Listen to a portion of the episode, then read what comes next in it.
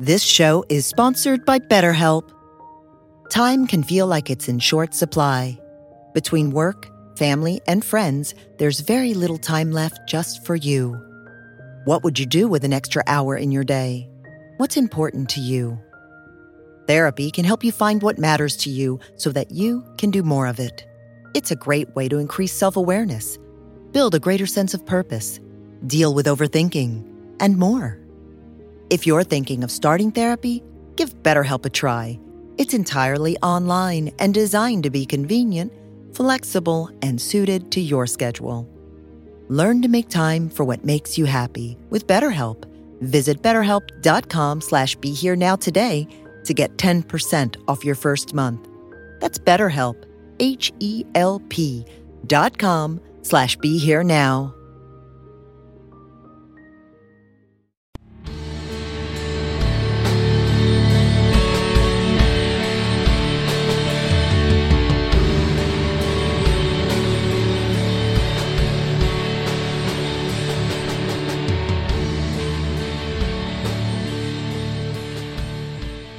Everyone. This is Chris Grosso with the Indie Spiritualist podcast on the Be Here Now network. And my guest today is Sarah Anne Shockley. Sarah, thank you so much for joining me.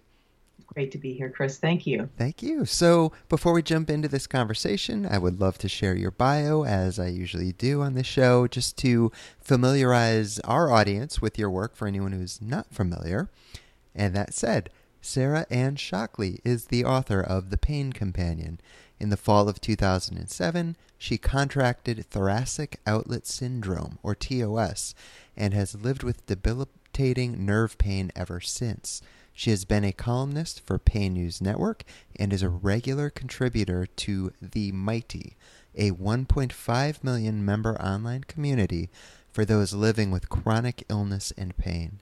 She lives in the San Francisco Bay Area, and you can visit her online at www.thepaincompanion.com.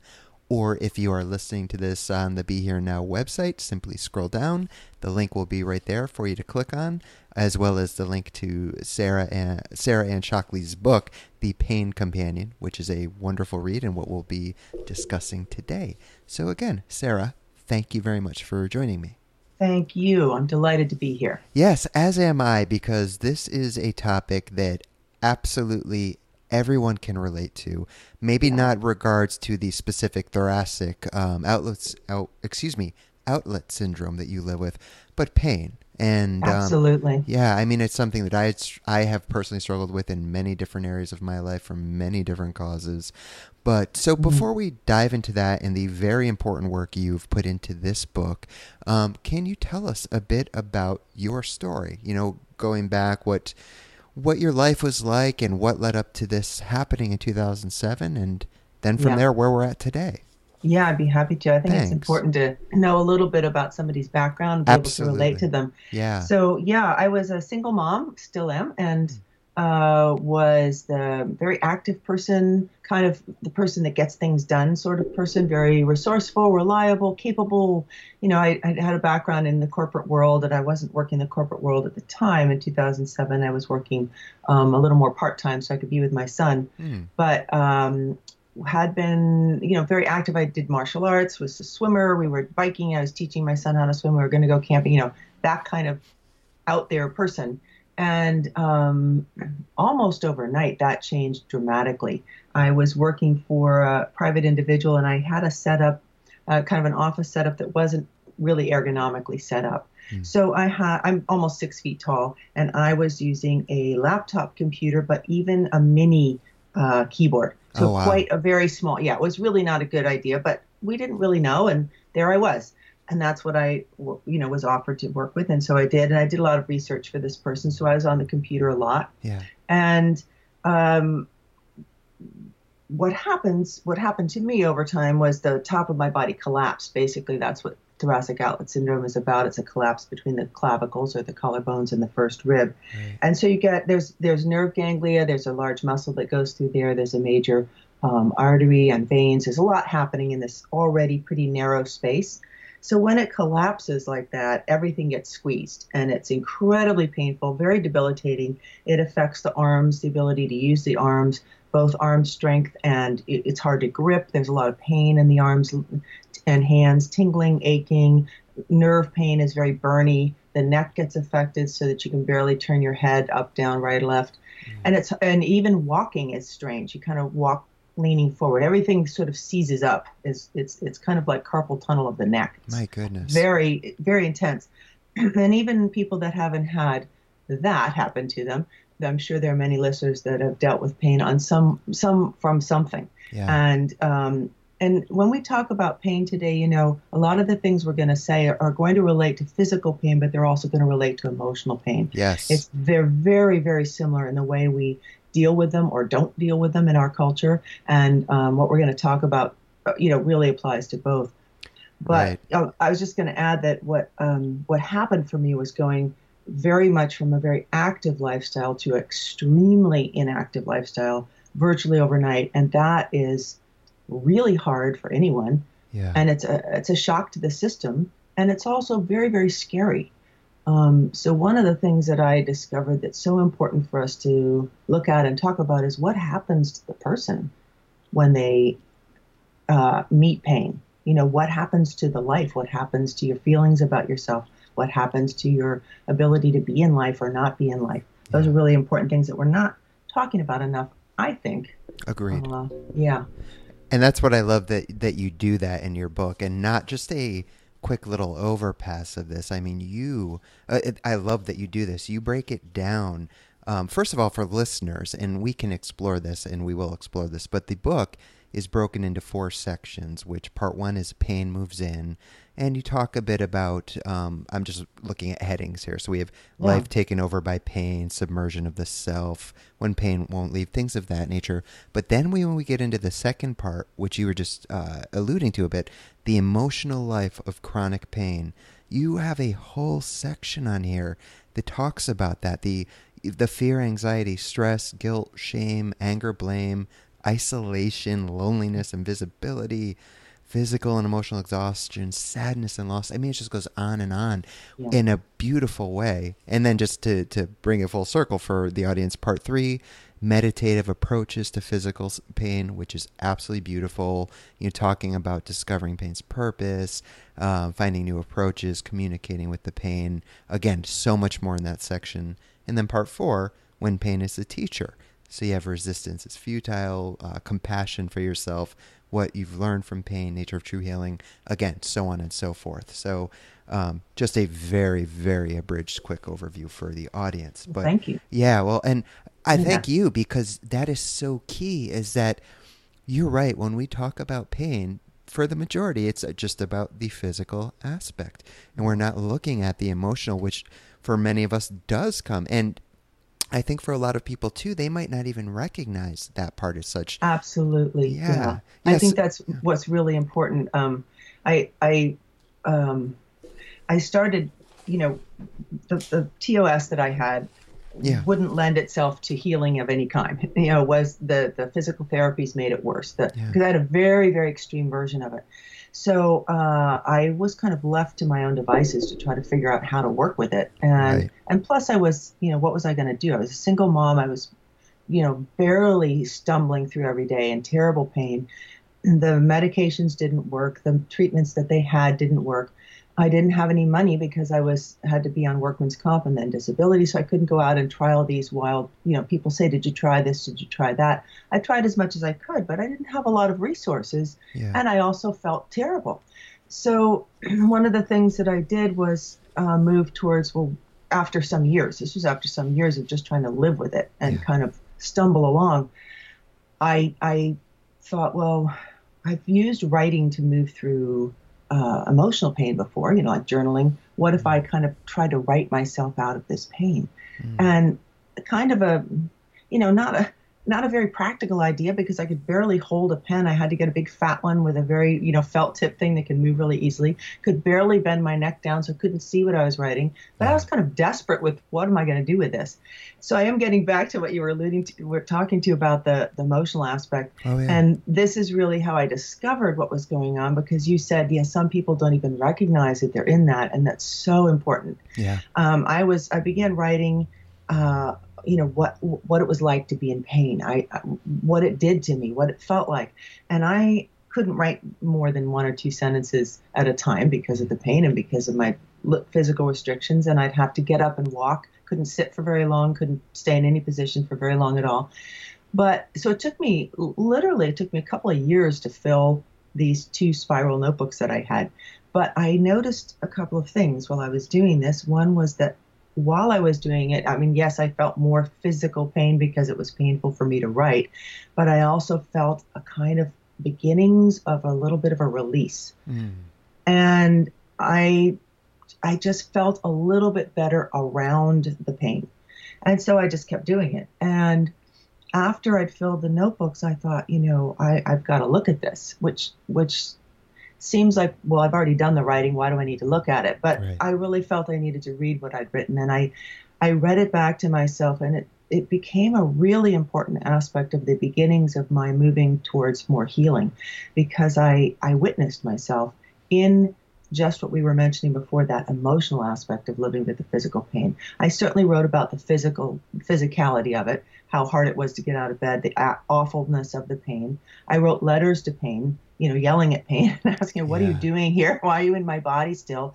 And but I also wrote about the loss and the sadness and the things we mentioned before and and the terrible sense of guilt and loss of not being able to be the mom I wanted to be with my son and you know we'd play a board game and he had to move all my pieces and his pieces I mean I could just barely you know I was physically present but that was almost it he had to do help me with laundry shopping any cleaning we did the house was usually dirty because we couldn't handle all the stuff you know and uh, just the awful awful sense of having lost my life to pain Yeah. and what I'm getting to is that it took that for me to recognize.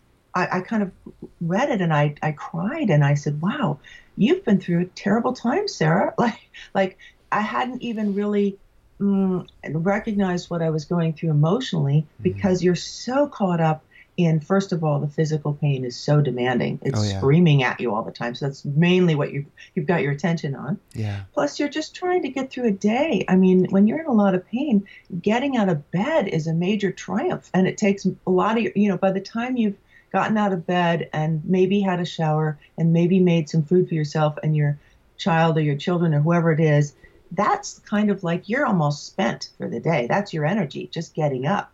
So it's really intense.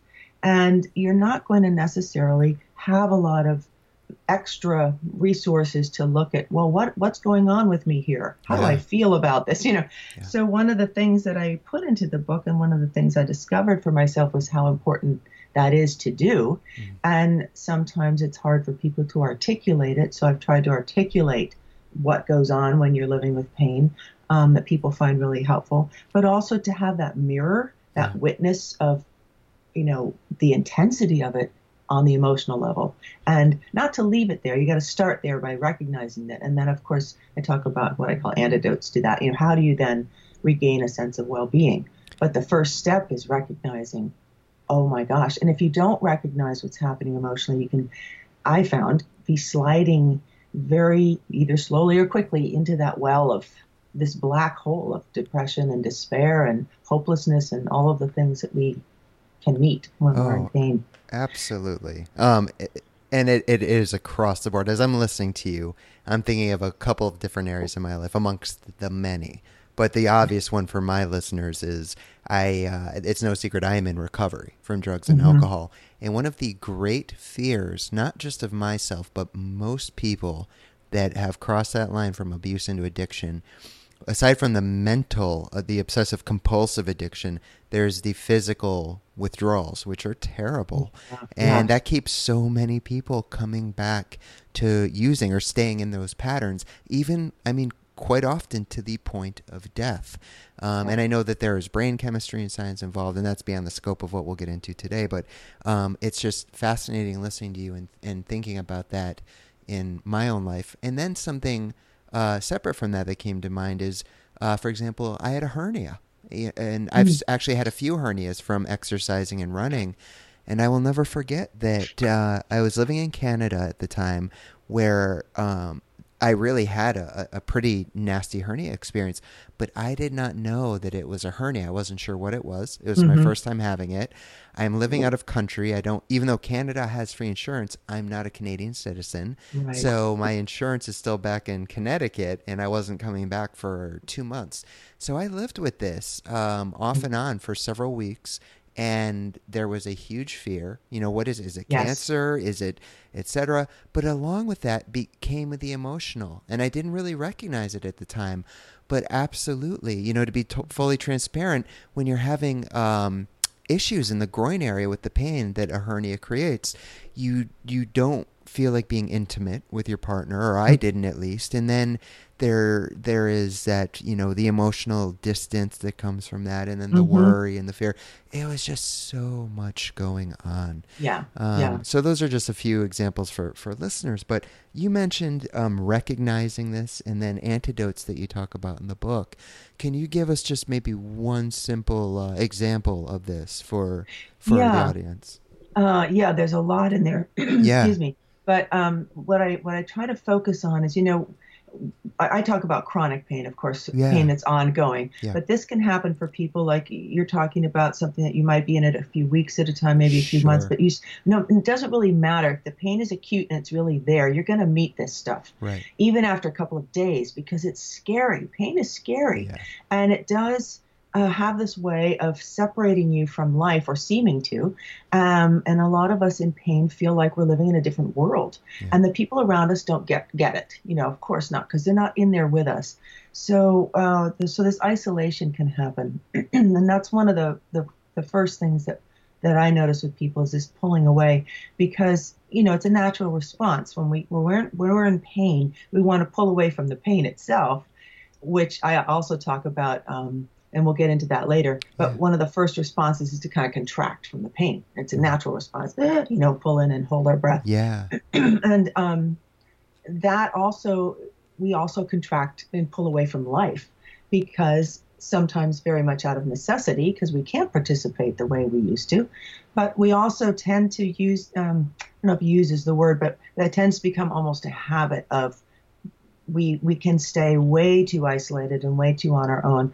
And one of the reasons for that is, of course, we don't feel well enough to be included. Mm-hmm. You know, to be doing things. That's quite normal and and and not that you know we need to take care of ourselves. But we live in a culture, certainly in this country, the United States, in which we are really not supposed to be in pain. And it doesn't sound like something, it doesn't sound logical, but really that's our culture. Pain is not supposed to be here.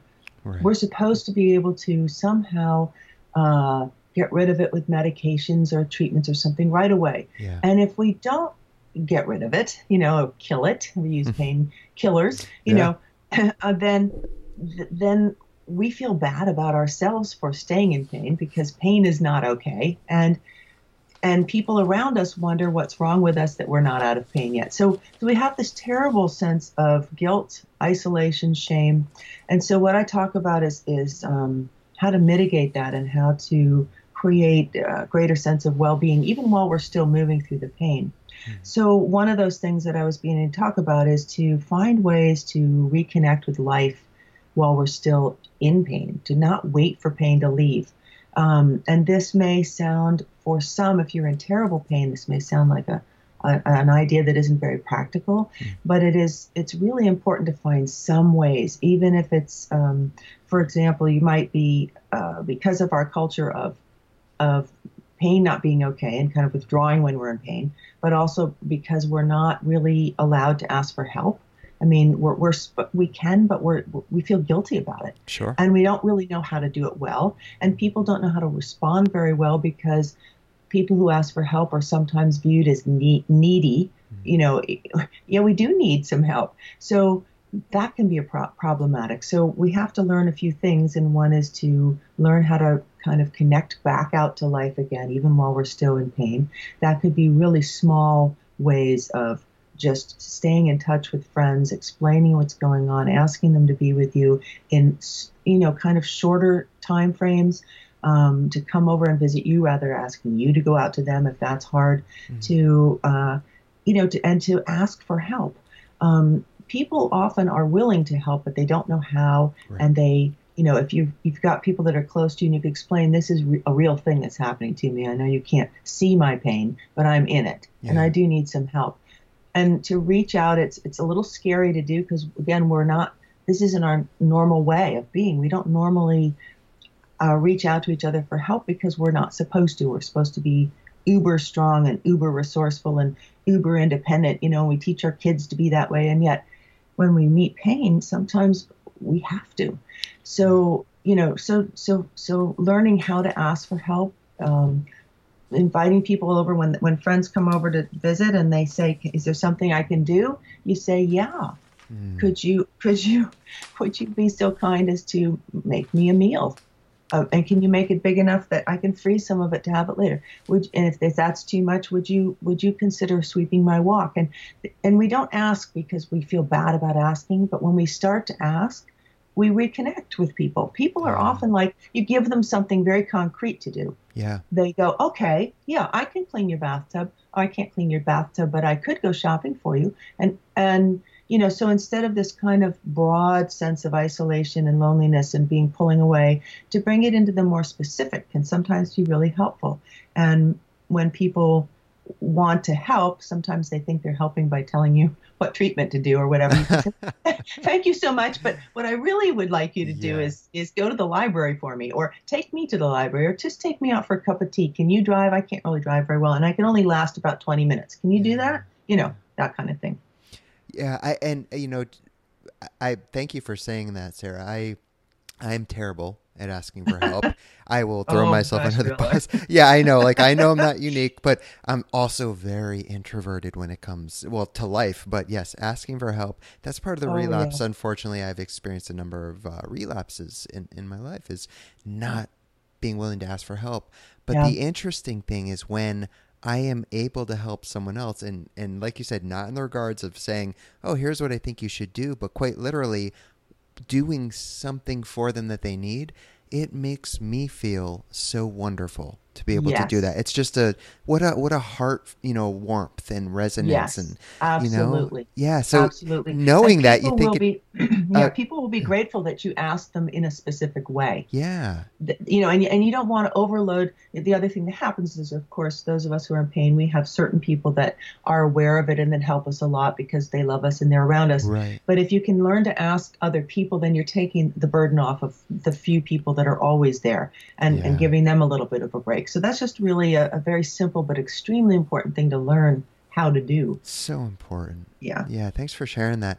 And you know, one thing I before we go any further, and I uh, I meant to ask this to you earlier, so we're going to jump around a little bit. But one thing I did want to ask, and when you were initially talking about your experience um, at the job you had, and then how you um, then uh, had thoracic happen in as a result of you know being if I heard you correctly you were kind of hunched over. You didn't have a very ergonomic uh, setup. Yeah. right. So you know I'm listening to you and I'm thinking of my girlfriend who sits at a desk for much of the day and she actually just bought um, a new chair the other day but it's one where you kind of you your knees go in it. It almost looks like a a meditation style. Oh yeah, I've seen those. Yeah. yeah. So yeah. you know she's trying it out, and it hurts her knees after a while. But she she's being conscious of this. She mm-hmm. she was starting to get back pain. So I my question to you is, I'm guessing some people listening can certainly relate because they might work in front of a computer for yes. many hours a day. So one, how common is uh, thoracic outlet syndrome? And mm-hmm. two, what can people do who might be listening and hear you sharing about that and now uh-oh you know i do this yeah, what, what yeah. can i do well that's a really really good question because unfortunately thoracic outlet syndrome or tos i'll shorten it to that sure for us now it's easier yeah. um, is is becoming much much more prevalent and common um, it's it's not that easy to diagnose because doctors are only becoming aware of it. You know, it takes Sure. them a while to catch up with things too. Yeah. Um, but uh, I, I work with a neurologist who's quite wonderful, and he specializes in this. Um, I was very lucky to have found him. Uh, another doctor introduced me to him, and he says that there are actually thoracic outlet syndrome um, clinics, I guess you'd call them, uh, at most hospital. I mean, they're all over the country, but nobody's heard of this thing, and Yeah. yet it is becoming more prevalent, and it's becoming more prevalent because of our computer use.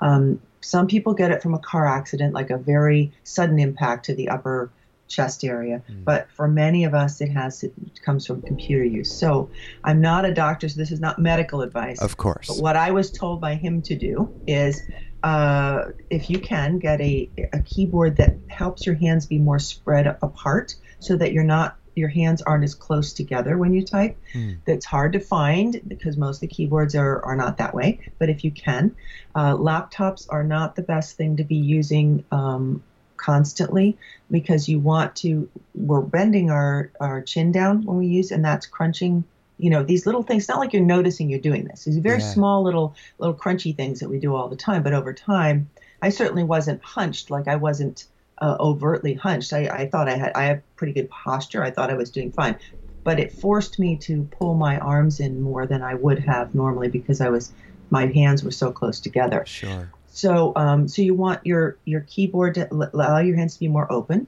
You want to have um, uh, the screen to be more eye level, so not constantly looking down at the screen. So, if you can have a separate screen screen and a keyboard that's you know usually larger than a laptop one. So, I mean, my neurologist says laptops are like ah, you know, don't use them, and of course everybody uses them. So. I know. As I'm staring at my back MacBook right now, like, uh I oh. know, I know. And we all, you know, they're they're the thing. But if you can, when you're at home, use something else. You know, if you have the ability to to, to have two different computers or something that you know something that's portable for smaller stuff. But when you do long term, maybe have it set up a little better so the screen up more and the hands further apart, and then also the um, the the I don't forgot what it's called, but there's this sort of built-in mouse that's kind of um, it's not really a mouse, it's the flat thing, Mhm. flat where you move. That's not so great either. So you want to have um, that movement repetitively is not really good when you use that. So you, if you can have an external mouse, um, that's going to be better for you too. So those kinds of things, and then of course get up and move. Um, we sit way too long, and when you get up and move, and even while you're there, be conscious of pulling your shoulders back a little bit, so you're opening that area, that that sternum area a little bit more. You can even play with kind of squeezing your shoulder blades together a few times in the back every so often to just kind of, you know, make that open. But get up and walk around, and we should be doing that anyway. But yeah. um, you know, be aware of how long you've been sitting. Um, that's also really important. So it is avoidable, um, and it's just a matter of being conscious. Gotcha. Well, that's yeah, yeah, that's all wonderful uh, information. Thank you. And of course, yes, Yeah. we'll reiterate not specific medical advice, but just some helpful pointers for those Yeah. who um, happen to be in front of computers, like many of us are, for lengthy periods of time. So thank you for that, Sarah. yeah, you're welcome. Yeah. So a big part of the book, which um, I, I really liked, is you talking about um, making friends or creating a relationship with Mhm. the pain in the body, which, you know, hearing about what you struggle with uh, or live with on a daily basis. Um, who better to talk about than you? And, you know, I've learned many different meditative techniques and even yoga, things like that to help lean into it. But, you know, someone eh, that lives with TSO, uh, or I'm sorry, was it TOS? Excuse me. TOS, yeah. Sorry about that. Apologies. Um, but you know that that's a whole nother ball game. So, Mhm. you know, can you talk a little bit about that? About you know, Yeah, creating this I'd like relationship. Yeah, I, I, yeah, and I'll sort of do a little preamble to it to set up for that in Yeah, terms please. of how I got there because Yeah. I think it's important. And we were talking about before, you know, um, you were talking about addiction and and relapses and the and the fear of the physical pain of Yes. withdrawal. Yeah. And so I, I wanted to to address our whole pain paradigm really in in our culture anyway is there's a terrible fear of pain Yeah. and and we we don't want to go near it and we as soon as it shows up we want to end it and and we think that that's the way to be because it it well of course you want to end pain Wh- who wouldn't Right. but we start from the place of pain is all pain is bad. All pain is a, somehow a, a, problem, a mistake, a, a, a terrible thing, you know. And it is, of course, painful. It's not like it, we want it to be there, but we have this attitude towards pain that it is very powerful, very scary, very bad, and very awful, and don't ever go near it. Yeah. And then if it does show up, stop it. Stop it immediately. Mm. You know, any way you can, just stop it. Yeah. Don't go into it at all. And that's the place we're starting from. So what happens is when we work with pain, is we end up sort of. I, have looked at this really deeply recently, even um, to to think about this. But what I've realized we're sort of living on a spectrum of the way we deal with pain in our culture, where on one end is this battle that we create. Pain is bad, so we have to kill it, battle it, stop it, end it, fight it, overcome it. We use all those words, those fighting words with right. pain. And they seem natural and normal to us because it's the ocean we swim in. You know, pain is bad, therefore we, we fight it. What is she crazy? Of course I'm going to fight it. right. Because, you know, because that's what we believe about pain. And on the same spectrum of pain, pain is bad. On the other end is this idea that you're not going to overcome it. You might as well give up, give in, um, uh, ignore it, put up with it. I did that for many years. I'll tell you, it didn't really work. Mm-hmm. But for some people, it works for some time. You know, do what works. I, I would say everybody should do what works for them. But this spectrum of pain is bad, fighting, fighting, fighting on one end, and giving up, giving in on the other end, and letting you know just blah. I'm just going to put up with it I began to think, wow, that's what's causing the problem with us not really getting to the other side of chronic pain. We're, we're living on the battle line. So even all of our therapies and our treatments, even our, our a lot of our alternative therapies are lined up on this battle line against pain. And there we get in this stalemate. We get locked into, you know, head to head with pain. And pain's pretty powerful. Oh, yeah. And it's not we're not winning that battle. Yeah. You know, so so I started to think for myself personally, for I could tell, you know, I have a condition that's very interesting to work with pain with because it is very painful, but it also um, the pain spikes when I'm tense, when I'm stressed, um, because it's a lot of nerve pain. So it responds to any kind of tension in the body, any kind of stress.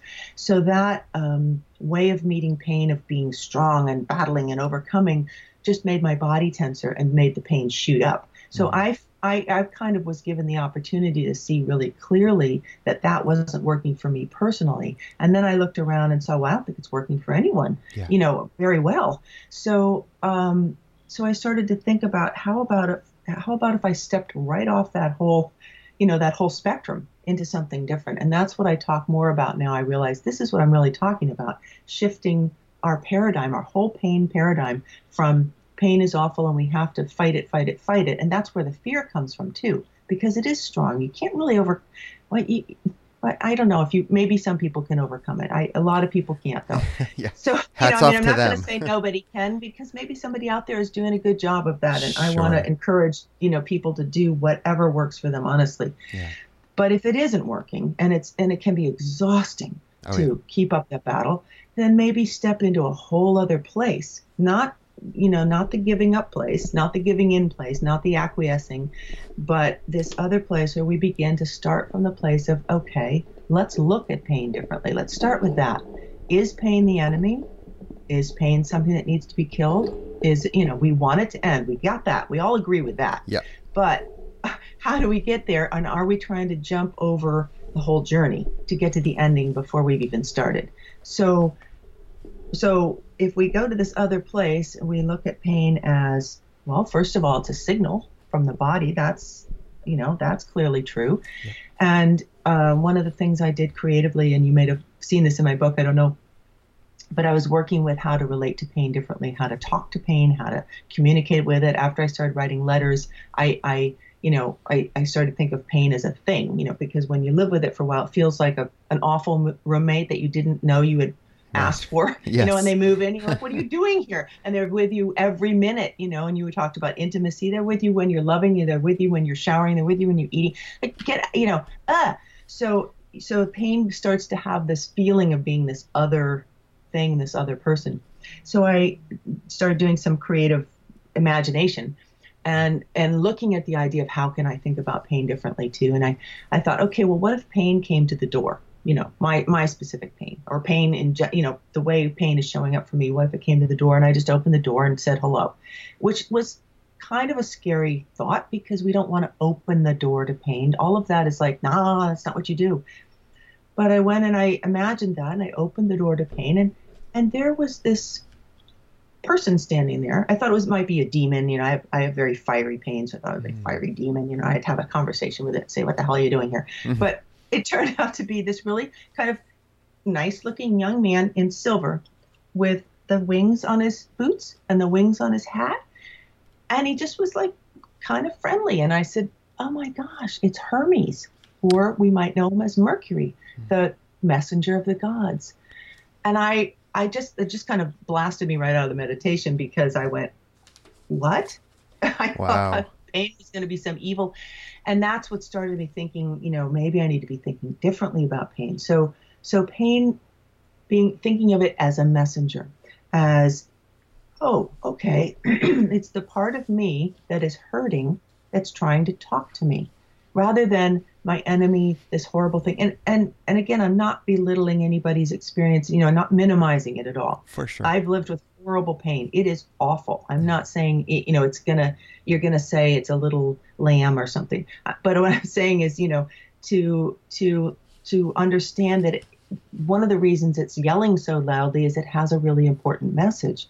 And it's part of the it's a body signal of course it's a physical signal but it also has you know in a sense spiritual aspects and emotional aspects and other aspects of the self kind of talking to us and if we can just think of it as the part of us that wants to heal trying to get our attention just that that very seemingly small but extremely profound shift in the way we perceive it sudden all of a sudden i mean if you can do that your body suddenly begins to relax. Everything begins to shift already around how you feel about it because the way we perceive pain, of course, it informs the way we respond to it, which informs the way we experience it, mm-hmm. which informs, in my experience, the way we heal or we don't heal.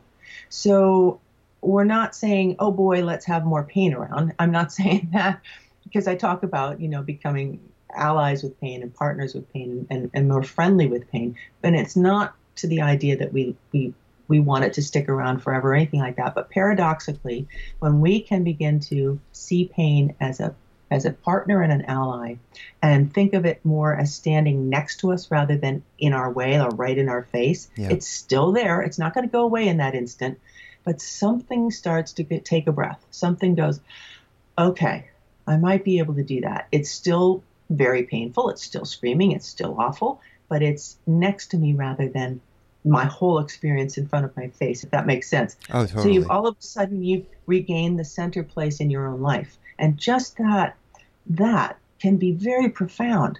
Mm-hmm. And then to begin to have kind of conversations with pain. Well, all right, you're here. I don't like you. In fact, I hate you. I really, really dislike. You know, let's not pretend. Let's let's not say, oh, it's all nice and lovely now. No, it's terrible. Yeah. Let's get real about that. It is terrible. But I understand also that you, terrible pain, have a message for me, and you, awful pain, have a, probably a positive purpose, or you wouldn't be here. So, okay, let's let's get down to it. What what's what do I need to know? How do I need to change? What do you need from me? That's one question we almost never ask. What is pain? What is pain asking for? Mm. We don't ask that question because we don't want to give pain anything. That sounds ludicrous. Why would you give pain something? It would just get bigger, right? It would just take over. Sure. But I found that it's, you know, again, it's it's this paradox that the more we resist it and try to push it into a corner of our bodies, it doesn't stay there. It takes over everything. You know, the worse it gets, or the more it stays.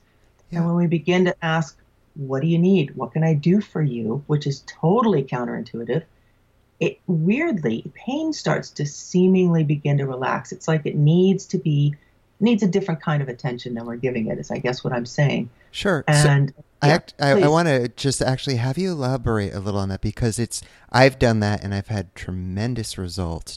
But I can imagine someone listening, like you said, seeming it seems very counterintuitive. Yes, absolutely. So I appreciate you. You know, you've already you just shared like ask it. What does it need? But what can someone who's never done that um, look for as a response from the body yeah, so they know?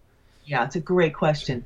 Um, and this is not, you know, we're talking about intense pain, and Yeah. we're talking about chronic pain for the most part. Because little pains, you, know, you stub your toe, and you, Yeah. we're not talking about that. So we're Right. talking about something that's that's probably pretty intense on some level or other, Yeah. and it might have been around for a little while. So you you're going to have to be, you know, it's going to take a little bit of patience.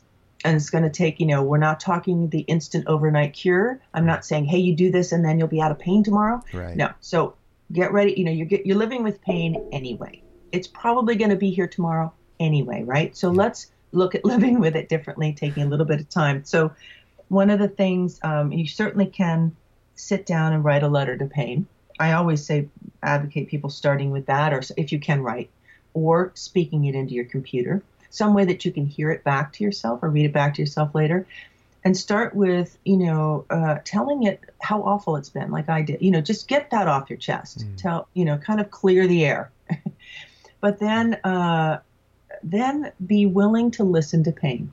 Be willing to give it the floor so to speak. So one of the things that you can do if you can um, what i did initially was kind of step into pain in the sense of and again that sounds like what why would you do that but you're already in it again it's nothing that you're not already feeling Right. and we resist what we're already in. So just be with it, you know, for a moment. And for a second, it might feel like it's worse because you're you're noticing it more. But then it, it's weird. But then the edges kind of start to get a little softer, a little softer because everything starts to relax. You relax, and say, you know, what do you have to say to me? So you can write, you can have pain write a letter back to you. Of mm. course, you are writing it. Of course, you are. But you're sort of opening the door to allow that part of you which is in pain to express itself. Again, it's you talking to you. Pain is you. You know, it's we, it's not all of you, but it's part of us saying something. It's part of our body, but it's also it's in our system, and it's asking for some airtime. Mm-hmm. And when, excuse me, when we don't give it to it, I think that's when it keeps getting louder and louder and louder and more and more insistent. So that's one way. Another way is to um, imagine what I what I've often done is you know imagine pain is sitting in a chair across from me and just have a conversation with it. And you might even get up if you are able to and go sit in that chair, excuse me, as pain and speak as pain. And and it sounds like, well, that's not going to do anything. What is that? But something strange happens and you start to actually just let it roll. Something else, some other part of consciousness comes through and you'll hear something else that you might not expect to come through that. Um, you can do those kinds of imaginative things. Mhm. What you're likely, you know, you're you're going to hear pain is custom made. It's custom made for your body, for yourself, for your life. It's not, you know, my pain isn't your pain, your pain isn't my pain. Right. So what you're going to hear from your pain is not necessarily going to be the same thing that I'm going to hear from my pain. But it's and you can you can also do this just totally intuitively. You can you know, feel where your pain is the worst and then imagine just kind of putting your awareness next to it, not in resistance, but just kind of being with it. And just in a little softer voice than normal. You know, usually we're, we're yelling back at pain, you know, get out, ah, stop, I hate you. But just saying, okay, you know, I'm, I'm here, I'm ready to listen. And just open up your consciousness, your awareness to listening. And you might hear some surprising things. They may come in feelings, and it may come in uh, kind of an awareness or a knowing, or it may come almost almost like words. You know, it's not like somebody's going to show up with a voice, but you'll it's it's again it's your it's another part of you talking to you Mhm. that you're now allowing to have a little bit of space and it may ask you to slow down.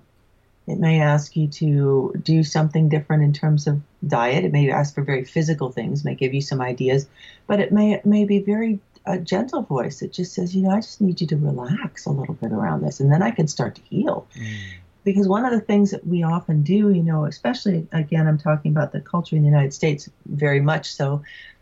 We're rushing. We're we're we're very accomplishment oriented. We're very you know a type go get there. We got to get our goals. Everything is about goals. Everything Oh, is about reaching goals. Everything is about numbers and how far we've gotten and how many of this we've gotten, how many of that we've done, and our to do lists and our thises and our that's. And and we've trained ourselves to make our whole lives like that. I mean, even our vacations are about how many things we saw and how many, you know, and we're rushing from here to there. And I think we've kind of, you know, forgotten how to just relax and be with ourselves in a certain way.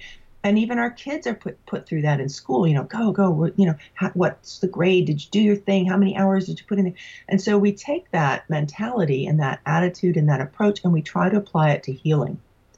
Mm-hmm. and i don't it doesn't seem to be working real well.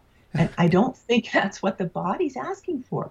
So so if you can let go of that mindset a little bit and say, okay, I'm, I'm willing to give it a little more time. It's going to take the time it takes anyway. Right. If you're resisting it, it's probably going to take longer. So kind of let go of that, you know, almost like goal setting, medical, you know, like I'm going to be this much better. And, you know, and also the linearity. Pain is not linear and healing isn't linear. Right. You're going to go up, you're going to go down, you're going to go in, you're going to go out, you're going to spiral around. You get, it's not, so to let go of that because we get discouraged when, one day we we feel like a little bit better and the next day we feel worse and we think oh that means we're getting worse. Or it just it's it's not a necessarily a linear path either. It's going to go up and down and in and out. So so not to take every single thing as a, a indication that you're doing something wrong or whatever. I mean we can use pain as a guide in terms of going too far that kind of thing. But we are going to have days when we're more tired and things are worse and then we're going to have better days. But if we can notice an overall kind of general improvement, that's really good. Yeah. Um, yeah. Well, that's excellent. Um, thank you for definitely sharing. Yeah, you're welcome. Uh, I really appreciate that. you know, there was something we're we're starting to run short on time, but there was something that I wanted to read. And of course, while you're sharing, I just got completely immersed in what you're saying and lost the page. um, so good job on your end. Thank you. You've captivated me. Uh, and of course, so now I'm just trying to pull it. Oh, here we go. Okay, pull it back okay. up because I want to actually share a brief excerpt from the book. Uh, I love the writing in this. It's very accessible, but um, very well written. I really, uh, really you. enjoy it. Thank yeah, it's a nice lovely to the point short book you know what do we have here about 175 pages yeah i kept it on purpose yeah very, i love that yeah and yeah. very short little sections that people in pain can just do a little bit at a time yeah very easy to digest very user friendly um, really wonderful presentation thank and you. so yeah thank you um, something that i think really complements the conversation as is the um, victim victimization and powerlessness that mm-hmm. can come along with this. Um, and that's something that I certainly have experienced, especially early on in my addiction uh, experience. You know, it's like, oh, why me? Why do I have to live yeah, with this? Sure. You know, and so there's a. I, I remember reading this, and I, it's just a couple of paragraphs I want to read, and then have you, um, you know, share whatever you'd like to on this. But mm-hmm. in chapter eight, it's titled "Victimization and Powerlessness." There's a portion where you read, or excuse me, you write.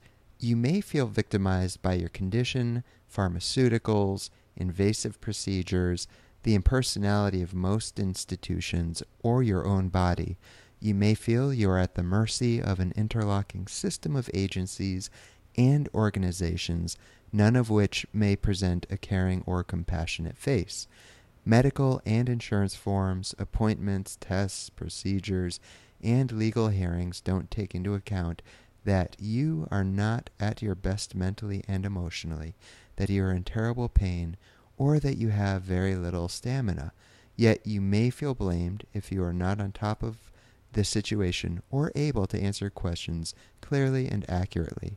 Sometimes being ill or injured feels like it has become a crime committed by you. And uh, that, you know, again, that's just a brief excerpt from a very powerful section of this book. Um, so I was wondering if you could speak a little bit to that and yeah. perhaps some of the antidotes, you know, to working with this sense of yeah. victimization. So important. I appreciate that you brought that up. So important. Yeah, thank you. Because in a sense, we are victims of it. Yeah. You know, it, you know, it happens, seems to happen to us, yeah. and um, and it's really, really very, very difficult. So nobody should feel. Um, bad about feeling bad but i write about that i write about bad feeling bad about feeling bad yeah and you know we we um again, it goes back to the fact that that in our culture we're not supposed to have pain. Yeah. So we just we're very pain avoidant.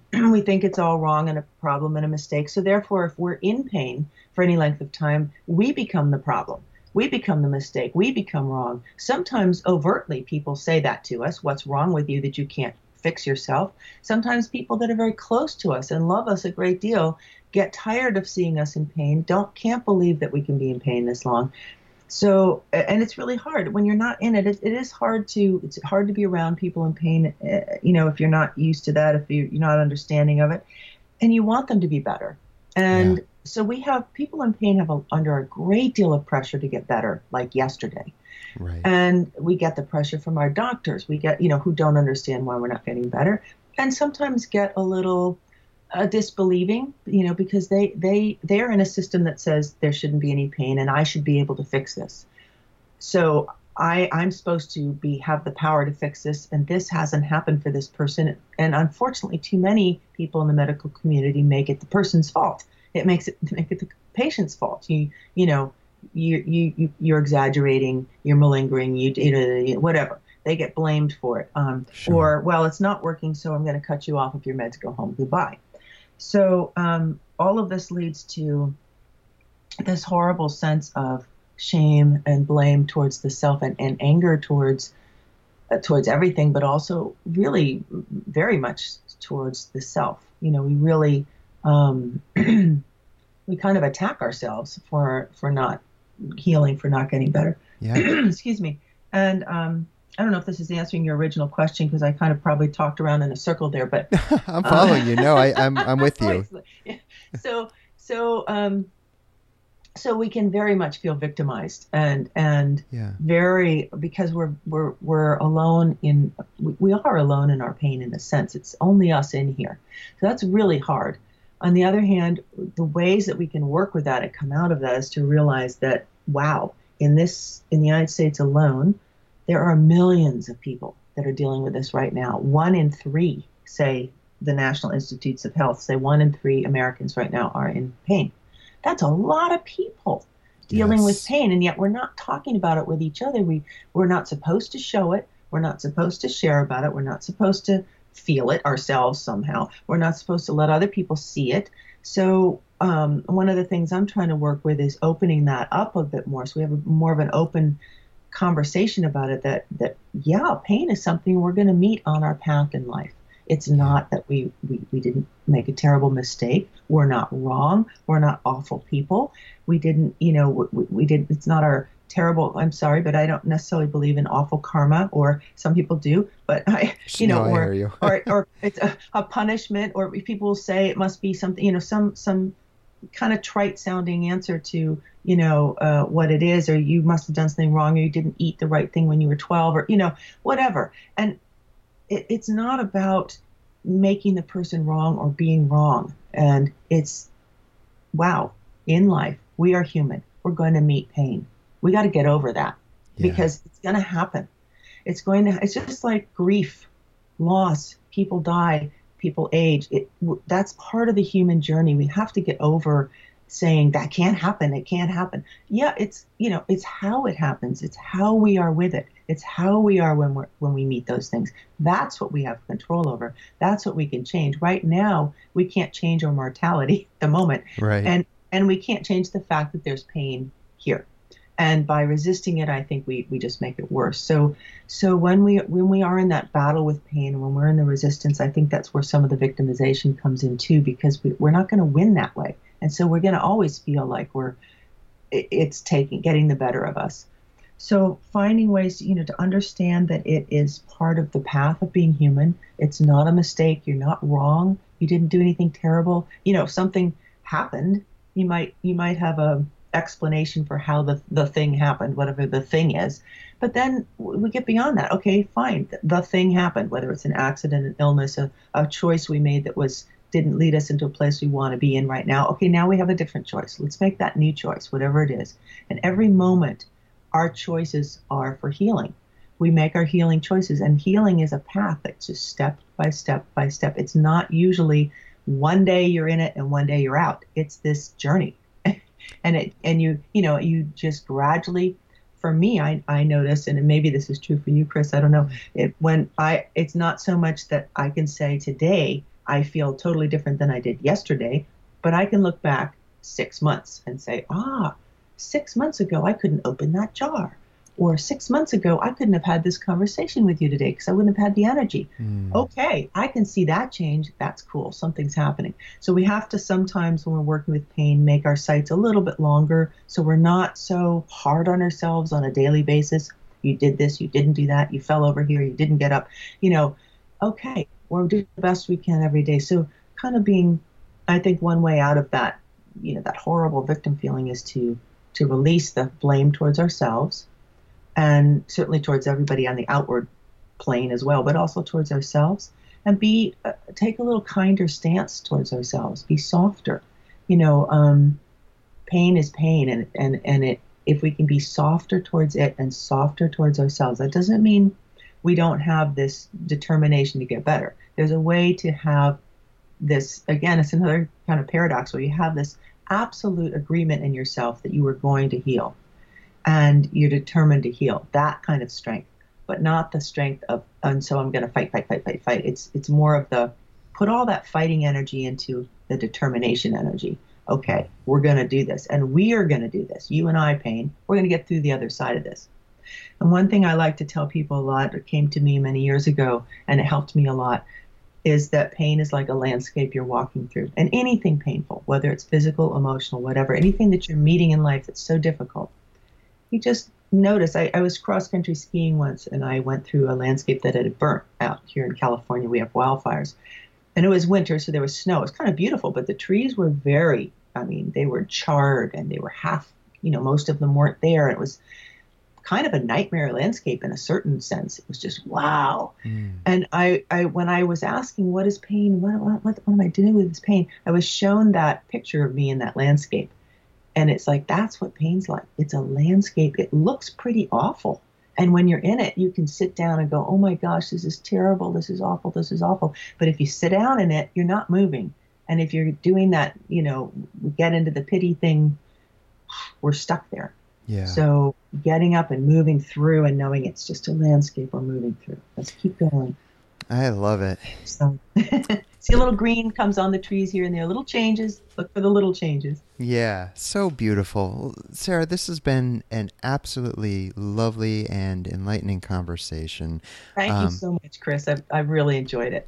Yeah, I thank you. The the book again, it's called The Pain Companion: Everyday Wisdom for Living with and Moving Beyond Chronic Pain.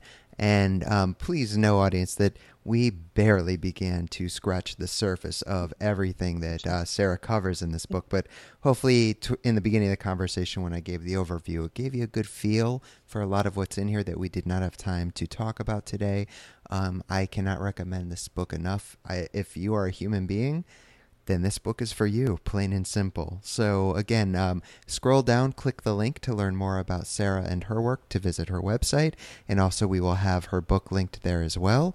Um, Sarah, I thank you very much. and uh, Thank you, Chris, and yeah. thanks to the listeners. Yeah. Really appreciated being here. My yeah. thanks to you.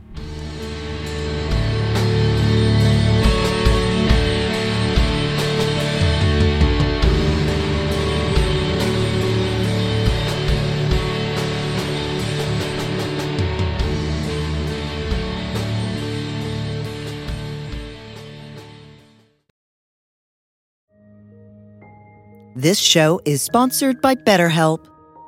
Time can feel like it's in short supply. Between work, family, and friends, there's very little time left just for you. What would you do with an extra hour in your day? What's important to you? Therapy can help you find what matters to you so that you can do more of it. It's a great way to increase self awareness, build a greater sense of purpose, deal with overthinking, and more. If you're thinking of starting therapy, give BetterHelp a try. It's entirely online and designed to be convenient, flexible, and suited to your schedule. Learn to make time for what makes you happy with BetterHelp. Visit betterhelp.com slash be here now today to get 10% off your first month. That's BetterHelp, H-E-L-P dot com slash be here now.